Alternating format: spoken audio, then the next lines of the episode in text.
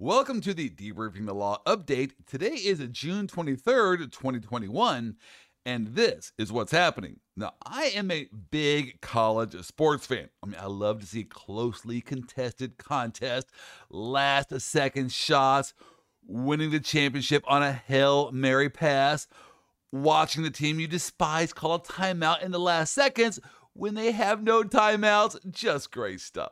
But what I hate to see are blowouts. Boring, but not yesterday's blowout because in the biggest matchup of the year, the NCAA got walloped by a team of nine octogenarians. Yeah, can we say skunked? That's right, the Supreme Court handed the NCAA a 9 0 whooping yesterday and it couldn't have been sweeter. All right, let's go over the basics in this case. It is standard law that people and businesses cannot agree amongst themselves to restrain trade. It's anti competitive, it's illegal. It's called the Sherman Antitrust Act. In fact, you don't even have to go far in this act. Section 1 of the act says contracts, combinations, or conspiracies in restraint of trade or commerce are illegal.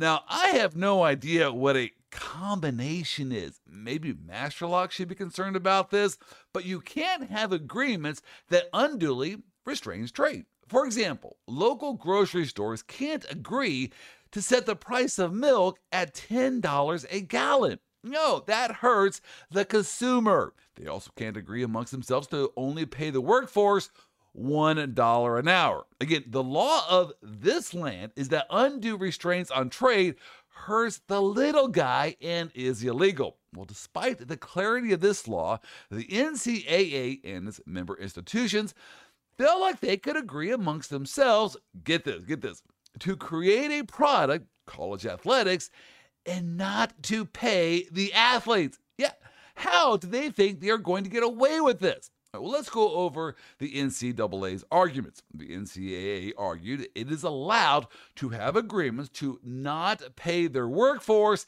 as their product is amateur sports.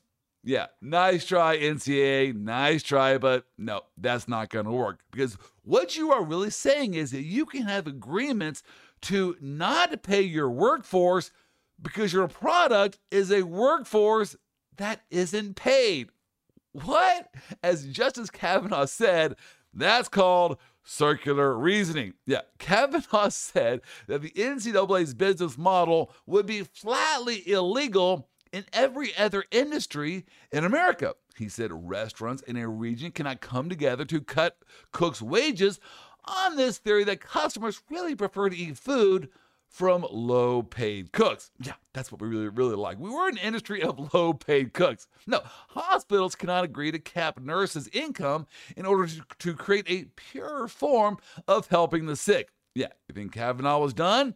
Nope, he was just getting started. He said news organizations cannot join forces to curtail pay to reporters to preserve a, the tradition of public minded journalism. Yeah, he's, he's, he has more. He said movie studios cannot collude to slash benefits to camera crews to kindle a spirit of amateurism in Hollywood. Are you getting the point here? Well, to make this point clear, he said price fixing labor is price fixing labor. That now, now that is circular reasoning that you can use. Well, the NCAA also tried to claim that it's not a business, but simply an educational institution.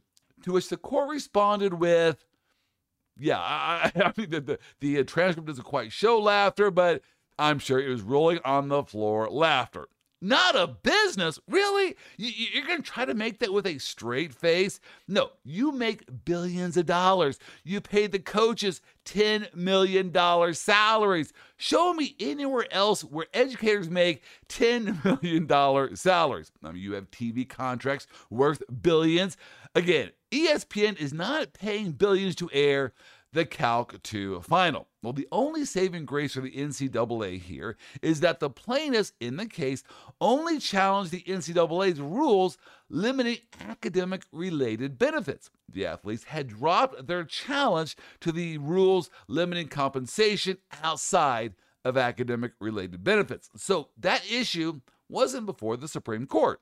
But the NCAA needs to tread lightly here if it thinks that the court will bless its limits on non academic related benefits. As Justice Kavanaugh said in his concurring opinion, the NCAA can't defend its practice of exploiting its workforce by relabeling such exploitation a product feature. Yeah, NCAA, I believe that's game. Well, that's our update for June 23rd, 2021.